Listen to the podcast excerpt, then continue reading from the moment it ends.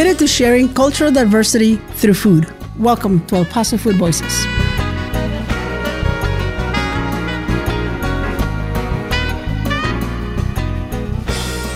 Welcome. I'm Meredith E. Abarca, your hostess for today's episode. El Paso Food Voices explores El Paso, Texas food landscape by gathering food based stories from our residents. If we are what we eat, we're committed to highlighting the food based culture and history of the city. In this spirit, let's begin our conversation with our guests, Roman and Adriana Wilcox, co owners of One Grub Community, an all plant based restaurant, and co founders of the nonprofit Planty for the People. Both Roman and Adriana are returning guests to El Paso Food Voices. And today we will be speaking about the concept and practice of culinary sustainability. Roman and Adriana, welcome back.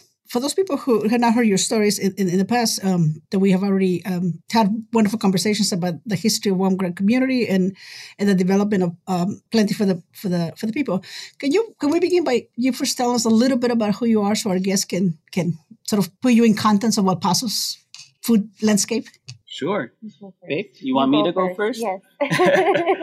okay, well, I'm Roman, and um, I am the co-owner of One Grub Community and co-founder with my wife Adriana, and um, we have ourselves been together for we're going on 20 years. Next March, we'll be married, and um, we share a life together with two beautiful daughters. We have a nine-year-old Camille and our 17-year-old uh, Samay, which we love very much and are very proud of, and I think have had a lot of influence as to um, like the choices that we've made uh, uh, in the later years of our marriage and and in our work life. So so like anything that comes out good, we have you have our daughters to thank because they're pretty inspiring for mm-hmm. us. Um, I myself have been cooking since 1995, so I don't even know how much time that is now.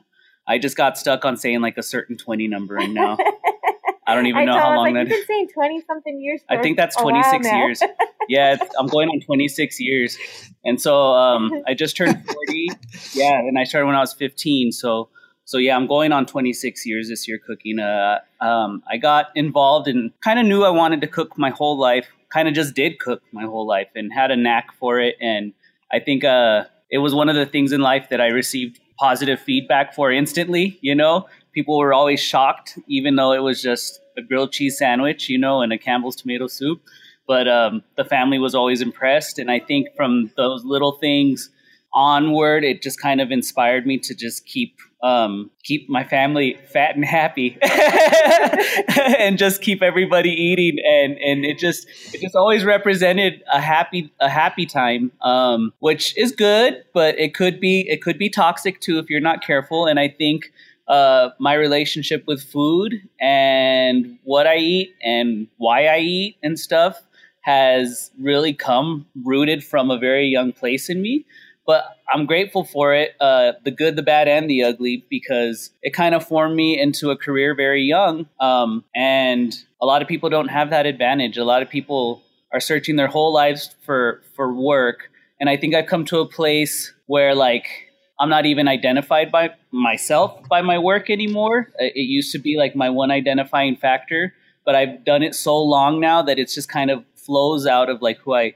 who I am, but I'm more identified in I feel like the human being I'm becoming and like what I'm why I'm cooking. And so it's not like what I'm doing, it's the why I'm doing. And I feel like that transition has been um, really important and I think it has influenced our business. So that's me. now you. My turn. My site's not that exciting. Baloney. if you only knew, that's a different podcast. Um, so my name is Adriana Wilcox. I'm Roman's wife and business partner. Um, I am a, a, part owner with One Grub Community, um, but a lot of my work is tied to our nonprofit side, um, Planty for the People. Um, I have a business background. I've always kind of sat behind a desk, and so um, this is very new and different for me to be working outdoors in gardens and working with community members, and um, and I love it. I have fallen in love, and I don't think I'll ever go back to sitting behind the computer. Um, so I think that except for a podcast. What's that? Except, except for, for a podcast. podcast. Yes. Except for a podcast. Except for a podcast. Except for a podcast from you. That's. I think that's been it's because it's Meredith. We're we're like happily to do it. If I just can add because my wife cannot speak on herself.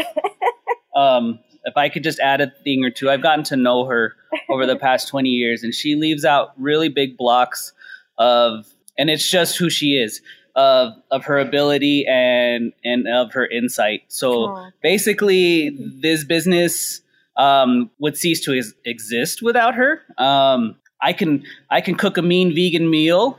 Um, I can run a I can run a good kitchen, but I can't pay a bill to save my life.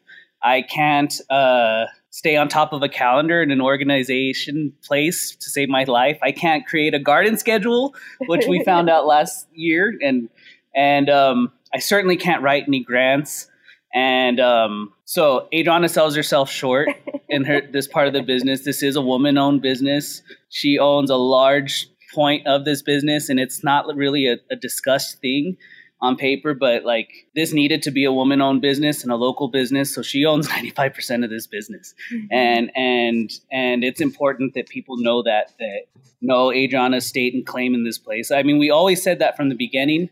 I started this on my own as a food truck and, uh, she saw me drowning and came in to help and like brought it up and we were able to get through it. She left a job at the city uh, to dedicate to this, and she researches day and night. She tosses and turns because she can't figure certain things out um, on the daily.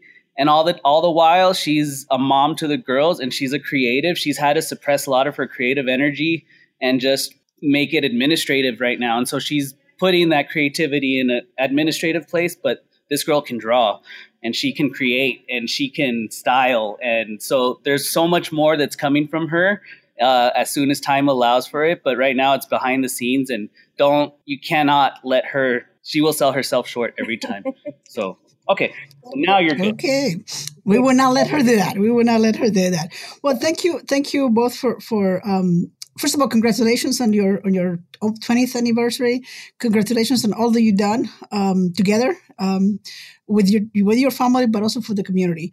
So, in that in that context, um, let's let's go into the topic that I would like to um, learn from you, and that is the topic of culinary sustainability in the world of food. Uh, in the in the world of food, um, at, at, all levels, uh, practice and, and academic, the the topic of sustainability has been quite has developed quite a currency in the last decade or so. So, um, what I would like to start with is by hearing your definition of what you take this this notion of culinary sustainability to mean um, in terms of intention, values, and practice. So, I actually had had to really sit back and think about what culinary sustainability meant to me um, and how it's ingrained into how we run business. And I, I think for me, there's two parts to it. So I, I kind of refer to, well, being an all plant based business is uh, a sustainable food practice. It's more so that the end of that, um, uh, what is it, that system. Um, but I feel like because we don't contribute to certain things, we have less of a carbon footprint. We have, um, uh, healthier options. We have sus- sustainable food system, the way that we utilize food within our business. But I think really the the center of um, where our value system lies more in food sovereignty. And I'm still learning like what that definition means. I think there's a lot of umbrellas under food sovereignty. You can get into food policy. You can get into um, farmer farm work um, farm farmer uh, farm worker rights and so forth. But I think the umbrella that we really fit into is more on the individual system or on the individual basis. And so food sovereignty um, on that aspect to me means that we provide an opportunity for somebody to choose to be healthier and to eat healthy and to take control of their nutrition. Um, so that for mm. me is the basis of everything that we do here. Um, whether that's on the for profit side, we have you know, programming that that helps people that can't afford to be healthy but want to be healthy. Um, on the nonprofit Isn't side, that preposterous? Sorry, can't afford to be healthy. Like, on the nonprofit side, we come from a couple different angles, you know, where we offer education and we, um, you know, provide a means for people to learn how to grow their own food. And I think initially, it, food sovereignty wasn't always the goal. I think it was always food access. Mm. For us, it, it really distilled to that. We want people to have access to good food. Um, and now, kind of learning some of these terms and some of these, um, you know, other organizations that that have thrown around this uh, term of food sovereignty, I see. Oh wow, you know that's we really that's we've been doing that piece. That's been our, the driving force um, for us for a, a, long time. So it's nice to identify it and yeah. to see how much of a bigger um, scale it is, how many different avenues that you can actually um, go and dive into with in regards to food sovereignty. So all this, I mean, as much as we do it, um, we're learning about it all the way through, and it's it's a twist and turn. Like we came in with a certain intention. Me, on a personal note, I've worked the industry a long time, and I just there are certain things that the culinary industry, and this goes beyond the food, um, that that are not sustainable. So, like the lifestyle of a typical cook is very unsustainable, and I I experienced that lifestyle young. Young, I was too young to experience that lifestyle, um, but it's so easy easily done and accepted. And if you have a personality that leans towards, I don't know, kind of kind of into chaos, honestly, there's there's a chaotic. It's so systematic yet so chaotic. Um, it's so put together yet so broken. Um, the people themselves, um, we have a history of drug addiction and alcoholism and uh, self abuse and divorce and uh, you know heart attacks from stress. Um, I've had very good friends fall asleep on the road and crush half of their side of their body because they just work too much. Um, it's not sustainable. Hmm. Food is so warm and so beautiful. When did it turn into, you know, pound for pound, dollar for dollar? When did it? When did the event get taken away? When did when did cooks just have to slave themselves to prove, you know, that they they like food? So on that level, it's not sustainable. And being a business owner, uh, like I like I take in these cooks like they're my children. I'm sure if I had older ones, they wouldn't feel like my children. But I just happen to have a young crew of like students, and I have a background in teaching. I taught culinary for a long time, and and um, like, why would I want to bring them into an abusive place? You know, like I love my history and where I came from, and it was never considered abusive. It was considered like toughening up. You know, it's like a macho male based era. Like, you know, when you see the swinging pots going across the room and like saw weird stuff and experienced crazy stuff. I want it to be like a safe haven in the kitchen for people. So on the on the very like on the business side, that's what culinary sustainability means to me. It means like getting these young people, empowering them, showing them that there's not a way you don't have to be in an abusive relationship with your career. You could be in a marriage with your career. You know, you can you can do good things and you can serve people and your food can be made out of love with simple ingredients and blow away the competition or blow away the minds of your customers. And that's sustainable, no? Like, we're not even talking about what we're cooking with. We're just talking about our intention going forward. So that's a thing. We don't get paid enough as cooks, myself included. I'm the owner of this business, and I don't get paid enough. But I that's the decision I made, you know. And and as we grow, we work we are working to create sustainable lives for those that work along with us to serve the mission. So so on that end, there's that. And I guess that kind of falls into values. And that's because I had I had experienced so much of the negativity, you know, so I can kind of share the wild stories with them so they can understand what it was. But then I get to remind them of like, but we don't do that. Like our professionalism in this kitchen is it's a love thing and it's a sharing thing, and the competition is is gone. It's community, and we will learn from each other. And so so that's for that. Now, as far as practice, I just watched food change. Um, and we've discussed this before. I, I saw the chicken breast, just the basic chicken breast, go from this yellow, fatty, different sized lobe, you know, from each one, to this pale, peachy pink, like blob over the course of 20 years. The way it cooks, the way it smells, the way it tastes. And that always affected me to where, like, chicken towards the end of my meat eating days was really kind of coming off naturally. There was just something very unnatural about it. And I was listening to a podcast, and a guy's a medical doctor, but he saw basically the atrophy in the bones, how they never moved and stuff like that, and how they were just built. And it kind of changed his side. And I'm like, I know what he means. I like noticed like it used to, you have to like used to break mm-hmm. through the bones, and now the bones just kind of slide out. Like it's weird, you know. So then I got into education started teaching and then I started learning about food systems and things like Food Inc. came out and like documentaries that just kind of exposed the food system and I took that seriously because I'm like, yo, like this is the food that I buy, that I produce, that I'm teaching my students to use. That, you know, and so we started gardening at home, just kind of seeing, and it was just speaking to us, you know, and it was building our core value for something that we didn't know. We just thought we were just trying to bring healthier food to our family and teach mm-hmm. students a different way.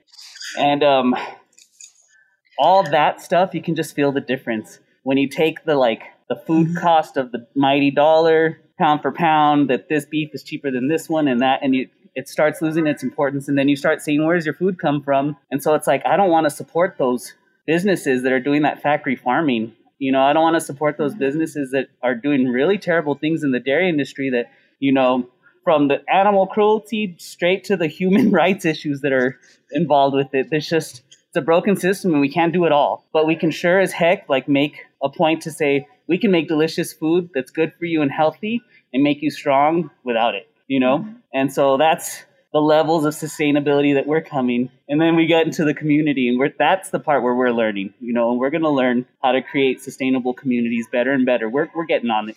Which brings me this is an amazing answer to both of you. Um, I, I can see sort of the, the crossover between these terms sustainability um, and and um, uh, sovereignty because in some some ways i think i think you're reframing how to think about sovereignty um, and so I can see sort of some some, some echoes in, in, in this terminology in the mm. actual practice of providing healthier options mm. um, to to the people that you serve. Mm. Um, speaking of that, it, it, raises one question for me that I would like you to, to think a little bit about um, to, to hear your answer. If, if I'm not mistaken, I believe you are the only one uh, 100% plant based food restaurant in El Paso. Um, I think there are other restaurants that have vegan options, but but I think you are the only one that is 100% plant based. So I'm I'm curious to hear how this idea of whether we're going to call it uh, culinary sustainability or or food sovereignty, how does that meet or clashes with um, specific cultural culinary traditions. And what I mean by that, thinking about us here in El Paso, mm-hmm. we are generally conceived as primarily a, a Mexican, Mexican American community. Mm-hmm. We have people think about El Paso, oh, gotta go have Mexican food because the real authentic thing is that it's there.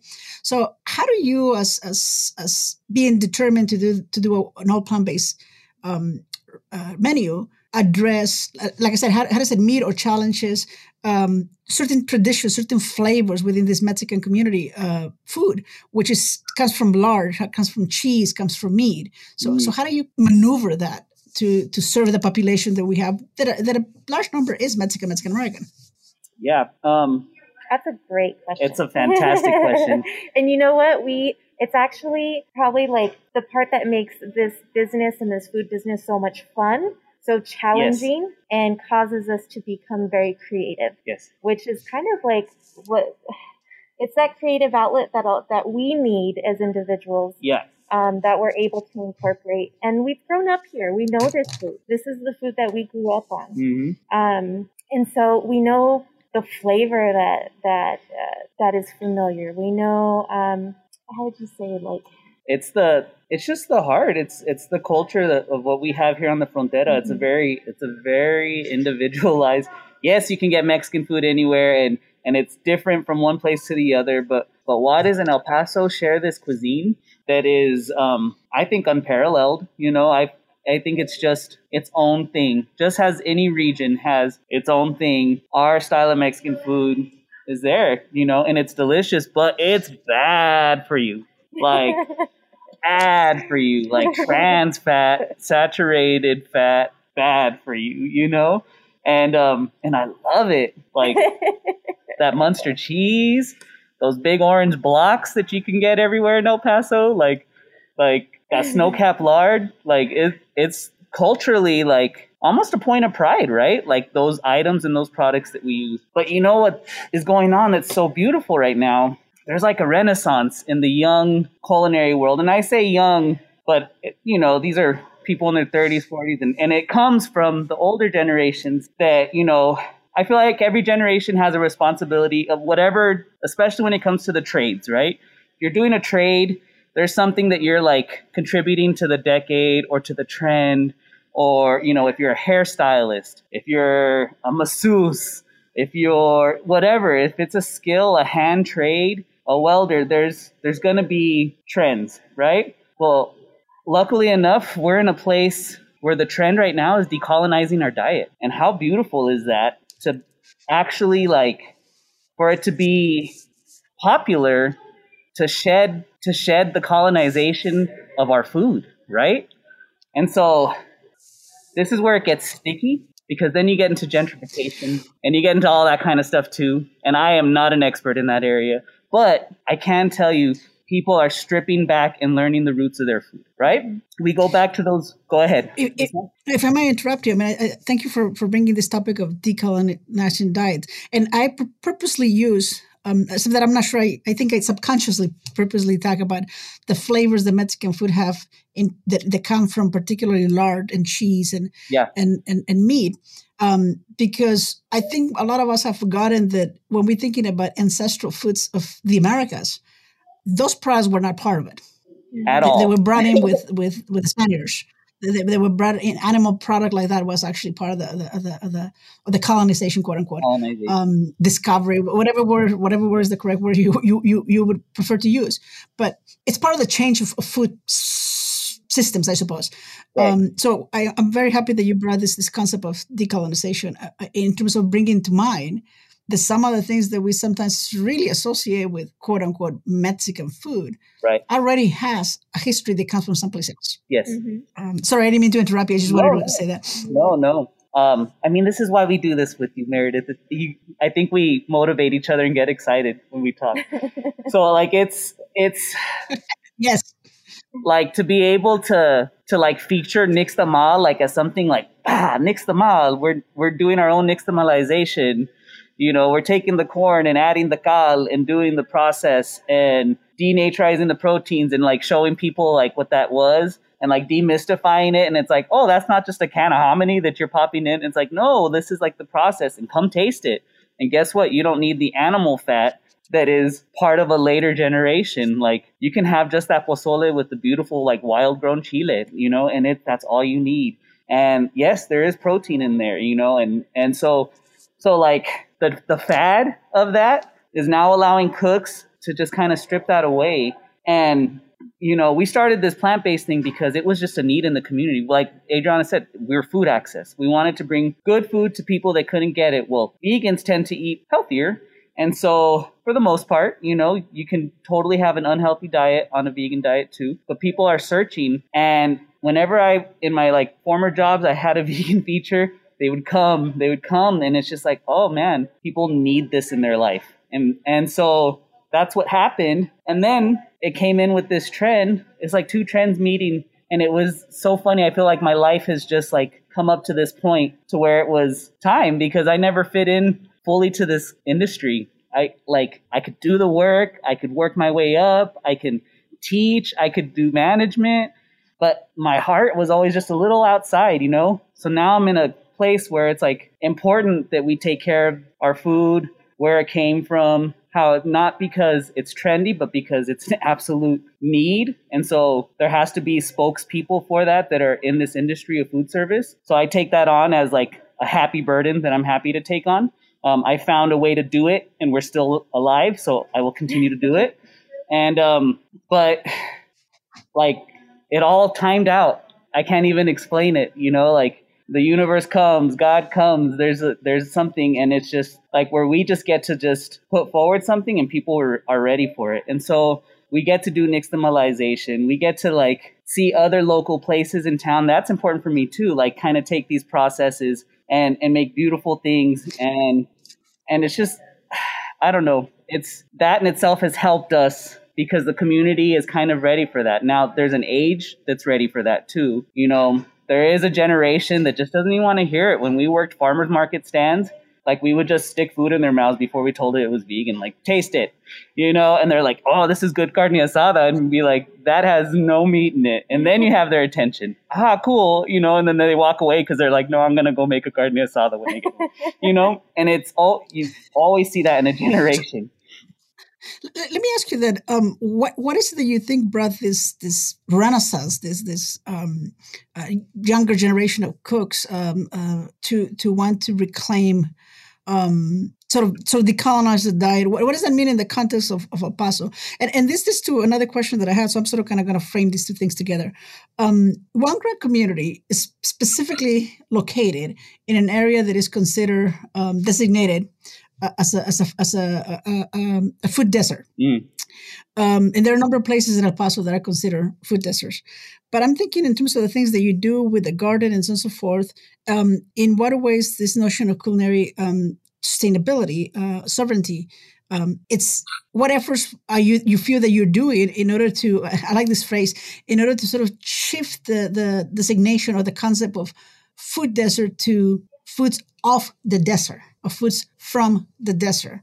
Um, and here I'm thinking uh, specifically specifically of things that um, uh, a recipe that, that actually you, you, you show us in El Paso Food Voices website under the recipe um, category where mm. you use I believe calicas, which are uh, I forget how do you call them in English actually. Uh-huh. Um, how do you say calic? Was it uh, the like the you know, this, this, this plant that, that this this plant that works that the, the, the raise I mean they grows like weeds. Oh, the um, verdolaga. that works like like yeah yeah verdolaga. Sorry, I, I have the wrong word. Uh-huh. Verdolagas. So, so, so basically, my question is, in terms of this, whether this spirit or, or, or, or practice, really, more than a spirit, or both, of decolonizing diets, of, of sort of um, exploring uh, uh, foods that might have been or, uh, um, from these areas, and and how does that shifts? Can can we continue to to to learn about these foods of the desert to challenge the notion that we are in fact a food desert place? Mm. Um, and like I said, I'm specifically thinking about nopales and and and and, and verdolagas. Mm. like we have them everywhere, but mm-hmm. most of us don't think about eating them because we have no idea. So how this one grub community has this your garden let's talk a little bit about your garden and, and, and things that you do um, can help us maybe or does it help us maybe change that that that, that concept so i can speak on behalf of the the garden for mm-hmm. sure so we have a like we have a very diverse production. I mean, generally on on hand we'll have anywhere from 20 to 30 different varieties of herbs, um, medicinal plants, vegetables. Um, and not all of them are regionally based, um, but some of them are, and some of them are even wild, which is awesome. We mm-hmm. have like a chiltepin pepper um, that is wild, and it, it's you have to be kind of gifted it from a bird. so, um, boy, we take are... care of that little plant. and, and, by the way, chiltelpin, if I pronounce it correctly, Aww. is a Nahuatl word that means little, tiny. Aww. So even that, even, even in the very word itself, we're going back to that. How cute. They are, and they're tiny little red chiles, and man, they'll teach you a lesson. They're so hot. Yeah. Um, and they don't the, the cool thing and I, I love it's probably like my prized my prized plant out there just because we didn't plant it it just showed up we were gifted it from a bird um, and the interesting thing about it is that the seed won't germinate unless it goes through the digestive system of, of a bird. And so that the digestive tract actually breaks down the outer coating of the seed in order for it to germinate. So it's it's really just it's really cool to have one yeah. of those on hand. It's, it's actually considered uh, it's on the endangered list uh, mainly because of a lot of economic development um, that's happening. But um, it's uh, it's really neat. We mm-hmm. also do have nopal on hand too. Um, so as people volunteer and garden with with us, um, that is our opportunity to to teach, to teach and to show people what can grow in this climate how to sustain it in this climate, um, and how you can prepare it as food. So it's really like a closed loop um, food access mm. initiative for us. Mm. Um, so that's where you'll see the nonprofit and the for profit really lock arms together to be able to provide this closed loop. Um, and so I love having stuff that, that grows here. I, we have a, a yucca plant um, that you see all over the desert. Drive on the 375, you'll see them. And um, when they flower, it's a very short flowering period, um, but the flowers are edible. And so those we'll huge white bell-looking things. Yeah. They're delicious and they're beautiful. soup. yes, Ooh, yes girl. you can roast them, and you. So um, I'm not completely well versed on all the foraging opportunities that we have in the desert. We're definitely learning. Um, but we do have some some of that on site. We do plan to extend that knowledge um, and to also share it with our community. That's really the basis of what we do. And to learn as we go along, because mm-hmm. it is uncharted territory for us. But you know, big thanks to Adriana's researched um, and continual research, and um, so it's. I think I think we will get to like I right now it's like you're just doing the work. So it's like you kind of don't know like you set an intention, you want to teach, you want to and but we we're not quite seeing the the long-term effect of it yet. That's what when it, it'll get exciting I think is mm-hmm. like when people are more identified like oh I know what a nopal is. Like I order nopals from one grub all the time. I get them raw or I get them in a guisado from the diner, mm-hmm. you know? Oh, you know that type of thing. Yeah, and then on you know on the topic of nopal, we actually have two different varieties neither of which I know the names to, unfortunately.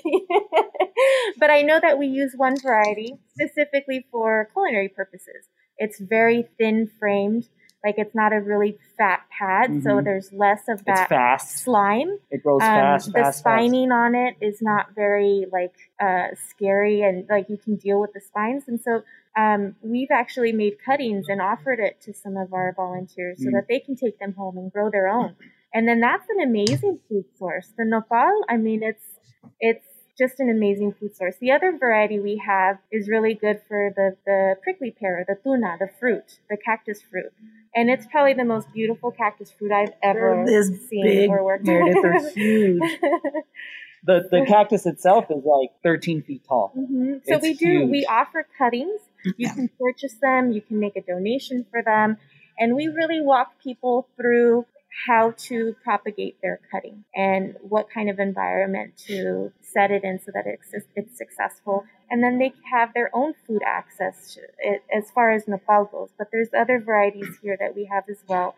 We have a seed sharing hub that the community can access and they, they can plant um, at home and, and they can work with us in the garden to kind of learn some techniques on how to deal with pests and how to compost and um, how when to plant when, and um, so we're really building on that aspect because food access. It, I mean, if you can grow your own food, that's absolutely the best food access you can get. You know, and if you have a community that you can grow with, then your access just widens because then you have things like barters, like you grow this, I grow that, like you know, like I have an extra to me. So like I feel like if we could just kind of be a hub of various ways, not one thing. It's like not a one size fits all to get the point across. Some people just need a meal, you know, but mm-hmm. they they can give two about the about what's growing in the garden, and that's fine, you know. So we can provide mm-hmm. a volunteer point or a pay it forward meal for them. You know, some people they feel like they have enough to eat and they're happy, but they just want to learn their technique in their garden and they need a sense of community around them or whatever the case is. And so it's like not a one size fits all. So we have some people, they can grow probably better than us. And we're like, please volunteer with us so we can learn, you know, mm-hmm. but they need access to the seed sovereignty packets. And along with that, they probably have some knowledge to let us know when to plant. So it's very give and take for all of us. Planty for the People doesn't belong to us. Yeah, we're the founders of it, but but it doesn't operate without the wholeness of the community. Mm-hmm. So it's like everybody has to put into it and everybody has to take from it too, you know. So we're we're getting to take the knowledge from others. We're getting to take that satisfaction of knowing like, hey, we do have a connecting point and a connecting spot for people. And it's just it it still doesn't answer all the questions, but it brings that thing. And then speaking earlier on, it's like you said, like, where does that decolonizing the diet come from? You know, that's a hard one because it kind of just popped up, but there are people like that write books about like women on the frontera cooking, you know, uh, and so I, I, you might know who I'm talking about, Miss Meredith, and and then there are people here in town that have taken it upon themselves to say, hey, there's we don't have to believe the systems as they are. We can create change. We can do that, mm-hmm. and so there's people like like La Semilla Farms. They're my hero nonprofit and, and, and, that not only are they growing food and teaching you know uh, the youth how to grow but they're they're social activists man like we're not even social activists that's like territory where I'm, i get a little nervous you know but they're social activists and they're talking about the farmers they're talking about and then they're like teaching the old ways and they're finding like poets and scholars and artists to put out material for people to learn and then they have this food access that these chef, uh, chefs come and, and we learn. And we're like, hey, this is important, you know? And some chefs have taken that to heart to where that is all they do in town. And that is their place. And that is important, you know? And I'm so proud of like, of my people, man. Like, we have really pulled together in this culinary industry to kind of like switch the face of it a little bit and and make it like it's truly feeling like El Paso because of these techniques that are part of our heritage and we get to put our spin, you know, and not all of it needs the queso and the lard anymore, you know. We, now we do like we do utilize plant-based cheeses. We do utilize and those things are new. So it's like I don't know like is that colonizing? Is that decolonizing? Like that's where it gets all like shady and, and weird. But what I do know is that those things don't have trans fats they don't have saturated fat. A lot of them don't like all of them don't contribute to to animal cruelty and they don't contribute to factory farming the way we know factory farming. And so like I understand it's part of our heritage when we slaughtered animals and did that, but it's just not the same. And if you want to really understand that, it's just not the same. We're not we're not we're literally it's so different. Like that's a whole other conversation. I think that really speaks to sustainable communities, is where you have individuals, entities bringing their skills or their resources to the table for the greater good and for the greater good for the community. Um, you know, I get volunteers and it, it, it blows my mind. People will come, they will work, and I will have them get dirty and um, work them in my garden. And at the end of it, they thank me. and I'm like, you came here and you worked for free. Why are you thanking well, me? You that's know, when, just, and then that's when we realize that it's, it's, it's their garden too. Like they they share they share the burden with us, and it's beautiful. Right, and people want an outlet. People want an opportunity to give back to their community, and if they can do that while they learn how to garden, while they you know um, find an, an avenue for food access themselves while they socialize while you know they build relationships then it's just win-win all the way around and that's really like the sweet spot mm. of of community sustainability in my mm. opinion well, what you just said brings me to, to another question that I had. But before I ask the question, I, I wanted to go back to, to this idea of what Roman just said about, you know, you're making cheese from, from plants, whether that's decolonization or colonization or what is that is. What do we call that? I have a tendency, and, and I don't know if I might be in the minority here, but I have a tendency of, of thinking of, um, of this notion of, I, I, call it cultural in transition. Mm. And what I mean by that is that our cultural practice, particularly our culinary practices, are constantly changing. Mm. You know, like we, at one point we didn't have in the Americas we didn't have lard because we had we didn't have pigs. Mm. Um, and then they became part of our diet. So now we have new things, or, we dis- rediscover things, uh, and so on and so forth. So I always think of, I don't think in terms of colonizing or decolonizing. I think in terms of constantly changing. Mm. And the more we know, like you do, in terms of you know how the system works and so the food system works, the more informed those changes can become.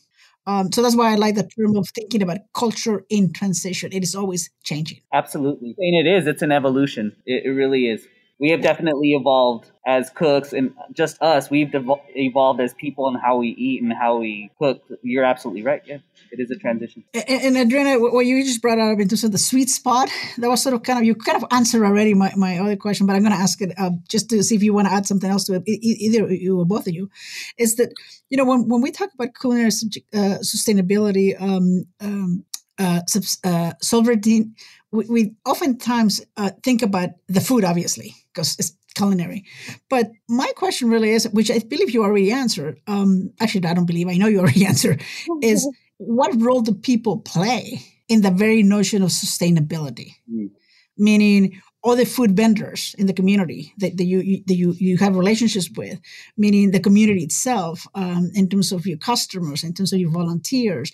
Um, so, how will you frame the role that people have in being able to to create to have this notion of sustainability?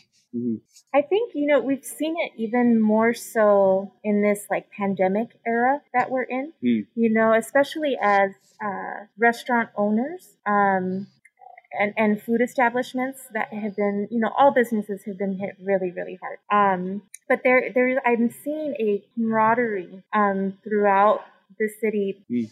of, of, businesses binding together. Mm. So, for instance, um, I, I, see businesses that are trying to have locally sourced produce available inside their restaurants as a means to try to provide food access, but also to help sustain our local food economy and help each other out. There, it's it's like the symbiosis mm-hmm. of like we are offering more but we're also supporting our fellow small business owners mm-hmm. and our fellow farmers and mm-hmm. so forth. Mm-hmm. And so it's it's a beautiful thing that has emerged out of this tough situation, you know, and has given us an outlet to because that is something we've always worked towards was creating a local market space. When this hit, like we were we were able to like kind of like make it happen, and people understood it. People didn't understand before this pandemic if what we were trying to do, you know. Mm-hmm. So uh, yeah, sorry, babe. No, no, you're good. Um. I think too, like, let's see, to kind of break that down. So, like a lot of, like I said, a lot of food vendors are, are trying to source locally. Um, a lot of the community members, even though they can't come into our restaurant to eat, we're they're still supporting us mm-hmm. by drive-through and through um, gift cards and just different options that people don't have to do that. And I, I feel like it comes from a place of wanting to support the community that you're within. Yeah. You know, and, and I know we see that firsthand for sure. Yeah. We were closed for a month and people were buying gift cards over mm-hmm. that month, waiting for us to open up, you know? Um, yeah. Well, that that's that's amazing, and that actually, um, Adriana, thank you. You, you. you sort of kind of tap into the, the the question that all of us are thinking about. All of us are are, are, are having to deal with with this pandemic. Um, it has definitely changed our lives um, uh, in, in in very drastic ways for some of us. Um, but but and and, and you know the, what I want to know, which which you have addressed a little bit. I don't know if um, Roman wants to add something else to it. Is is a, a moment of crisis uh, uh, like the pandemic. Uh, uh it always brings challenges, but it also always brings opportunities. Mm. Um, are there other other uh, challenges that, that, that, you have been facing uh, in the last year um, that you would like to address, or, or, or you know, obviously you, you talk about how the community is supporting you, um, sure. how you've developed this drive drive not necessarily drive through, but but sort of order in and, and take out. Uh, yeah. As part of your your operation now, um, but what other other challenges do you see that, that, that this pandemic has created? But also, what other opportunities? Just when you think you have a system down for your business, you go and get struck by a pandemic and have to close your dining room down. And anybody that has had to run any sort of restaurant understands that. Some people have had systems, you know, and I think unfortunately, those that have had systems in place for 10, 20, 30, 40 years, maybe their struggle has been a little bit harder to transition into this. And it's unfortunate. We've seen places close. You hear of places that should absolutely not be closed. They are like, you know, local standards here and in other places in the nation and in the world that have been around for, you know, I hear of restaurants in New York that have 65 years on them and they closed. Like it's it's sad. Mm-hmm. You know, but we we always did this like we had to do this from the heart because you have to tap into your resources, right? And so when your resources are like time, a skill set, and heart, but there's zero money or backing to it, you have to use your other resources to make it work. Does that make sense? So, like, we put a lot of time and heart, but not a lot of funds into this. So, in doing that, you have to be agile and you have mm-hmm. to, like, turn on a dime and follow, you know, not even follow, see what's coming up ahead and, like, turn that way and hope you meet it before you lose that opportunity, right? And so, that has been us as One Grub community, starting from a food truck to a market stand, to a diner, back to a market stand and a diner, and then boom, a takeout spot, you know, that's located in a hard to find church that nobody even understands.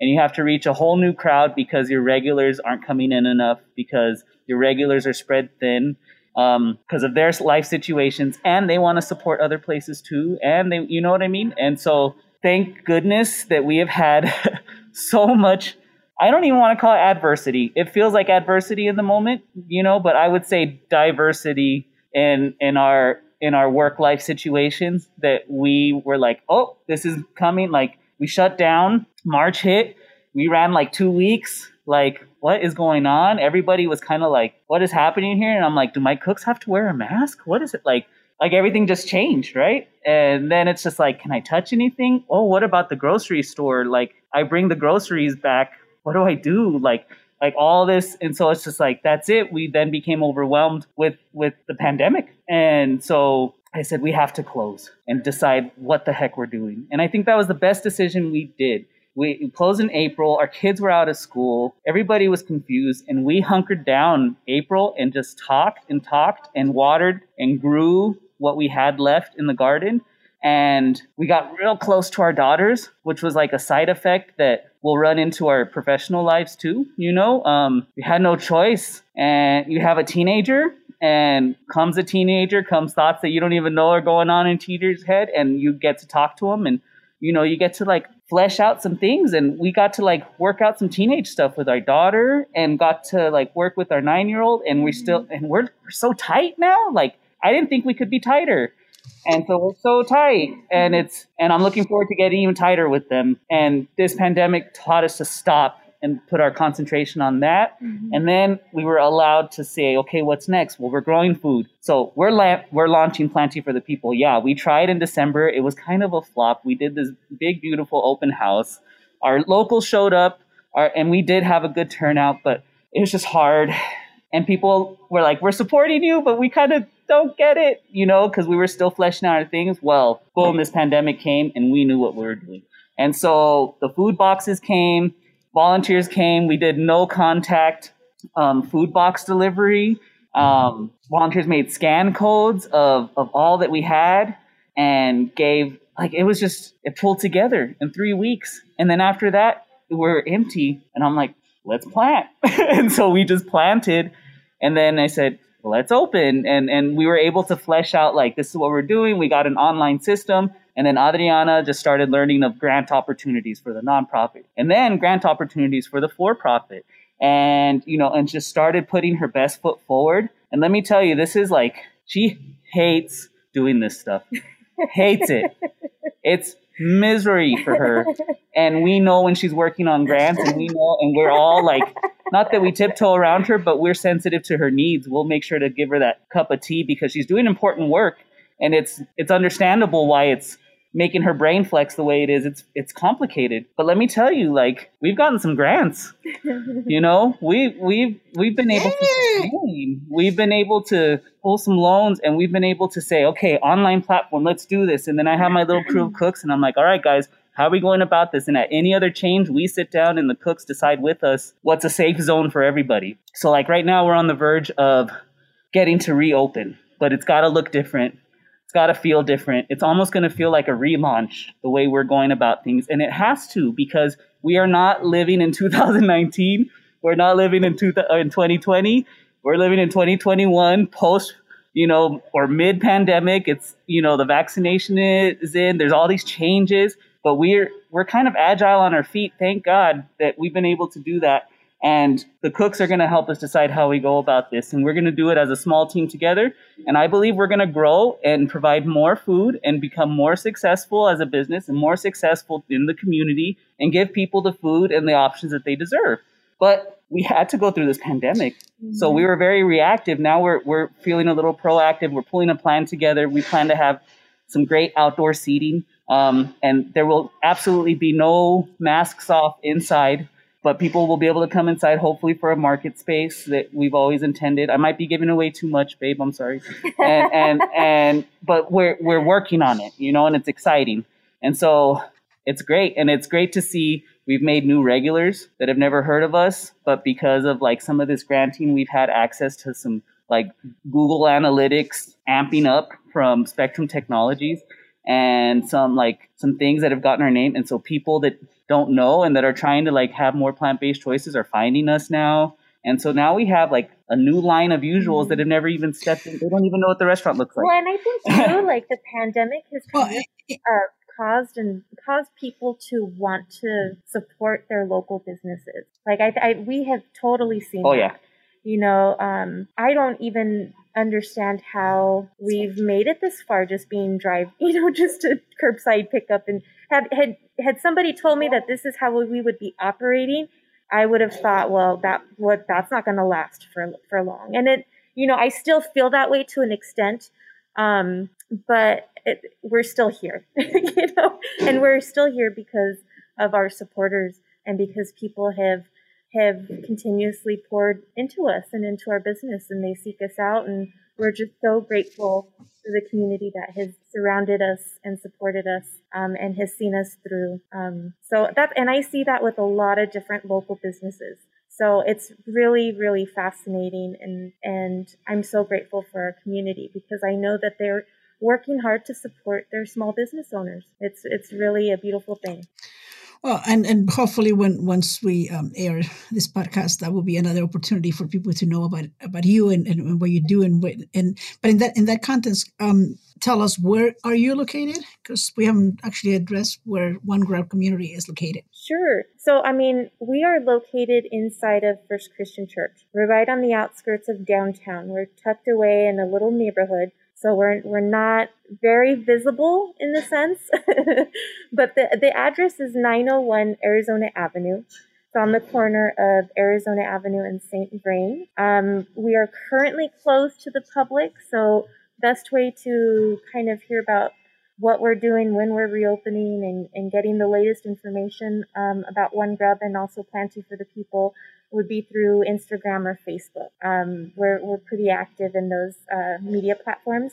We do also have uh, websites that are a little outdated. we're, we're working on working on them. They're so important situated. right now. Um, but if, if if somebody's not on social media, they can always visit our website and at least get um, information there. They can give us a call. Um, and then right now we're open Wednesday through Saturday from 10 a.m. to 3 p.m. for the diner. Um, as for the nonprofit, um, I hold uh, very, very small um, groups of volunteers. Um, and that's another thing that I've had to change because of the pandemic. What I'm trying to do is lessen the amount of traffic. So my volunteers commit to uh, coming once a week. Um, so as so it's social, the same people, and we can track a little better. yeah, know? and as social distancing measures loosen, I'll be adding more um, more volunteers to that. Um, but currently, we have garden days Wednesdays, Fridays, and Saturdays. Mm-hmm. Um, generally from nine to uh, nine to eleven. However, on Fridays I have two sessions, so they run till twelve. So from nine to twelve on Saturdays. Well, this has been a wonderful conversation. Um, thank you so much, and, and I think we have a lot to you. You've given us a lot to think about what this notion of culinary um, sustainability in conjunction with sovereignty, in conjunction with decolonizing diets, in connection with most importantly, I think is access. I mean, that's that's what I'm getting that you are all about. That um, if I had to redefine culinary um, sustainability to you know One Grub community and Planty for the People, I would say that you translate this to access. Yep. I hope I had that right concept. Yep. Um, is there anything else that, that, that, you would like to cover before we we we, we finish? Uh, that we do you like to uh, share with us that we haven't covered that that you feel that we need to tell our community? I would say maybe our Pay It Forward program. That's mm um that's that's always been it's what it's the program that launched our community food access initiative and it started with us since day one. Yeah. So it's really been the backbone of how we provide community or food access, and it has evolved and grown um, since then. So it's we call it a pay it forward program. Mm-hmm. Um, anybody basically can uh, purchase a ticket, it's a, physical token. Um, they're they value at twelve dollars, and um, that will constitute a $12 meal towards anybody in need. So uh, this person, whoever would need a meal, does not have to volunteer with us. Um, they basically can call in and ask and inquire about the Pay It Forward program. And they can even do it now, even though we're not open and we're just curbside. So if anybody is hungry, give us a call, inquire about our Pay It Forward program, and that'll afford you a meal through our menu. Worth 12 bucks? That you can get a great full filling meal. Like if literally like you have one meal a day, you know, $12 at one grub community will fill you. You may still be hungry, but you'll be nourished. You know, mm-hmm. does that make sense? So like like it kind of makes it count. And so um it's a big deal and not enough people take advantage of it. Um, those that do know it and they love they they love it. And I think you know there's just we're it's, it's, there's a culture there's a culture and a paradigm shift in our in our sec- section of the culinary industry. So we're teaching a culture where it's okay to get some help for a meal. Don't you, you know we don't have to worry about pride. You know, we're proud of who you are and we want to feed you. And and and you deserve the dignity and the respect of a good meal no matter who the heck you are. It has it, it holds no bearing to a good healthy meal.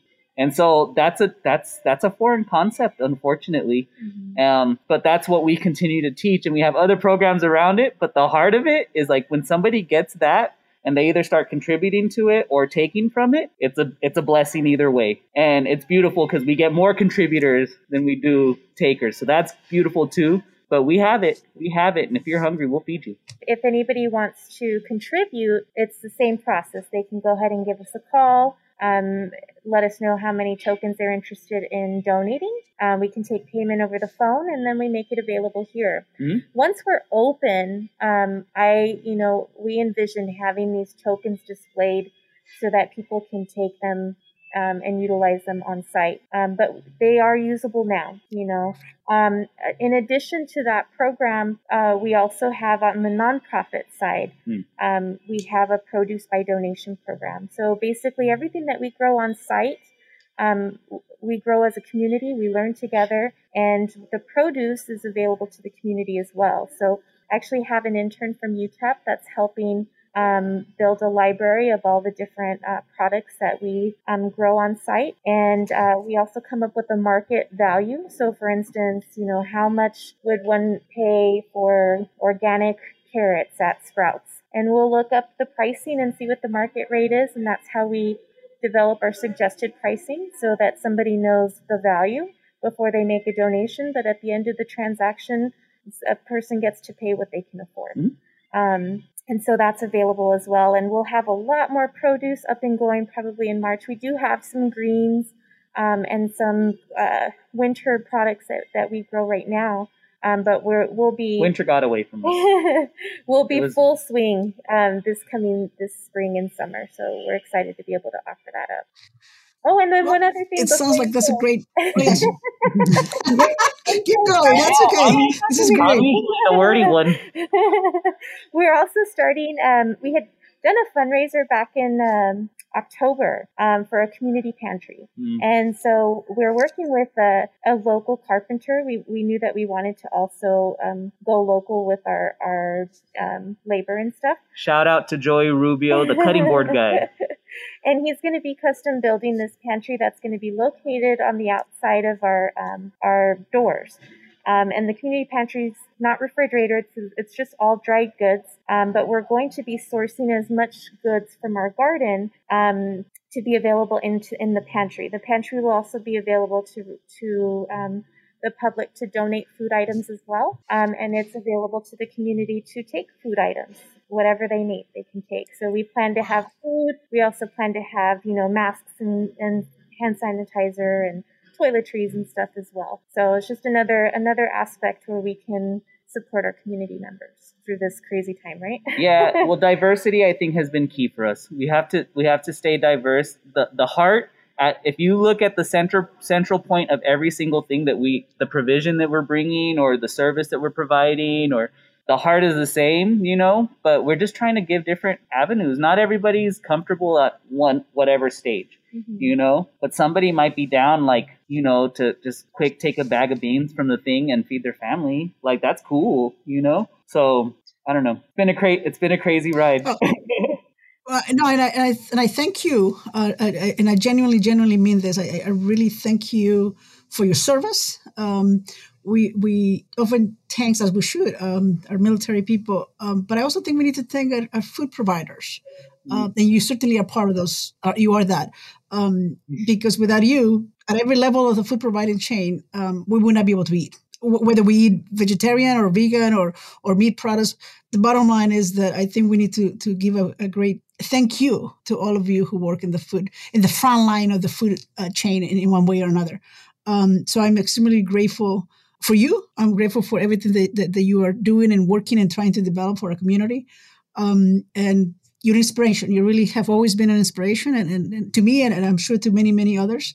Uh, so thank you. Um, so with that, I'll take the opportunity to formally once again thank you both, Roman and Adriana Wilcox, uh, co-owners of One Grub Community, an all plant-based restaurant, and co-founders of the nonprofit Planty for the People um, for sharing your, your views, your, your practice, uh, your, um, everything that you're doing for this notion of maintaining a culinary um, sustainability, culinary sovereignty, and culinary access. I think that's probably the best way um, to describe you here in our city of El Paso, Texas.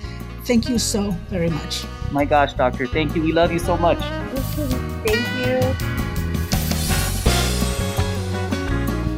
El Paso Food Voices was created by Meredith E. Abarca, professor of food studies and literature at the University of Texas at El Paso. Produced by Adrian Mesa from UTEP's Creative Studios. Music composed by Jake Jacobs.